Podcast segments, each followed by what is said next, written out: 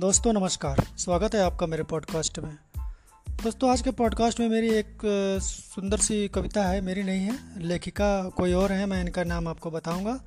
और कविता सुनाने से पहले मैं कुछ बातें आपसे कर लेना चाहता हूँ मतलब जो कि समाचार से ही संबंधित है।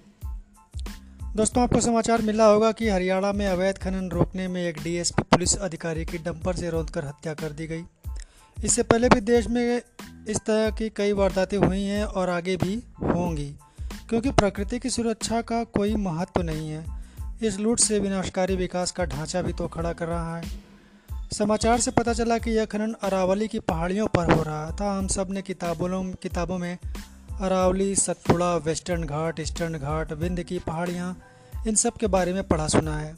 इनकी एक छवि है हमारे मन में घने जंगल, ऊँचे पहाड़, इनसे निकलती नदियाँ, झरने इनका इकोसिस्टम में योगदान, लेकिन इनकी लूट मची हुई है। इसे रोकने की ना कोई राजनीतिक इच्छा शक्ति है, ना ही विभागीय। भाड़ में जाए प्रकृति, हमें तो पैसा कमाना है और मंगल पर बसना है। आम जनता तो ये लूट चुपचाप देखेगी और प्राकृतिक रूप से आने वाले दुखों को झेलेगी। प्रकृति के विनाश के इस दुख को देखते हुए यह कविता प्रस्तुत है, जिसका शीर्षक है पहाड़ का दुख। और जिसे लिखा है प्रतिभा नैथानी जी ने।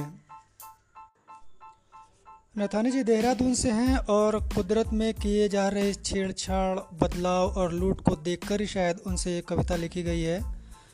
देहरादून भी एक प्राकृतिक सुंदरता से समृद्ध इलाका है, मगर ये अब सिर्फ़ कहने के लिए है क्योंकि जब मैं देहरादून गया था तो मैंने इसे भट्टी जैसे तपते शहर के रूप में पाया था और आश्चर्य हो रहा था, इसकी गर्मी की तो मैंने कल्पना भी नहीं की थी।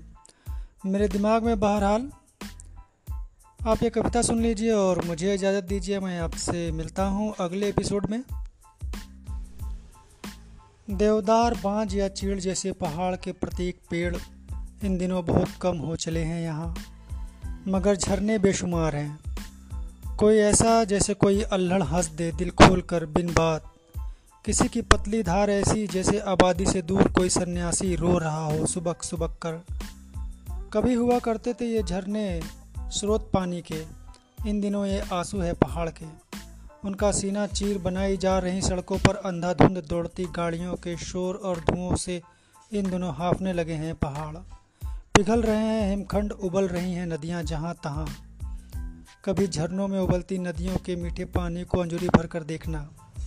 छलक कर बाहर आ जाएगा पहाड़ का दुख। तो इस कविता के साथ दोस्तों मुझे इजाज़त दीजिए और मुझे सुनने के लिए आपका बहुत बहुत धन्यवाद।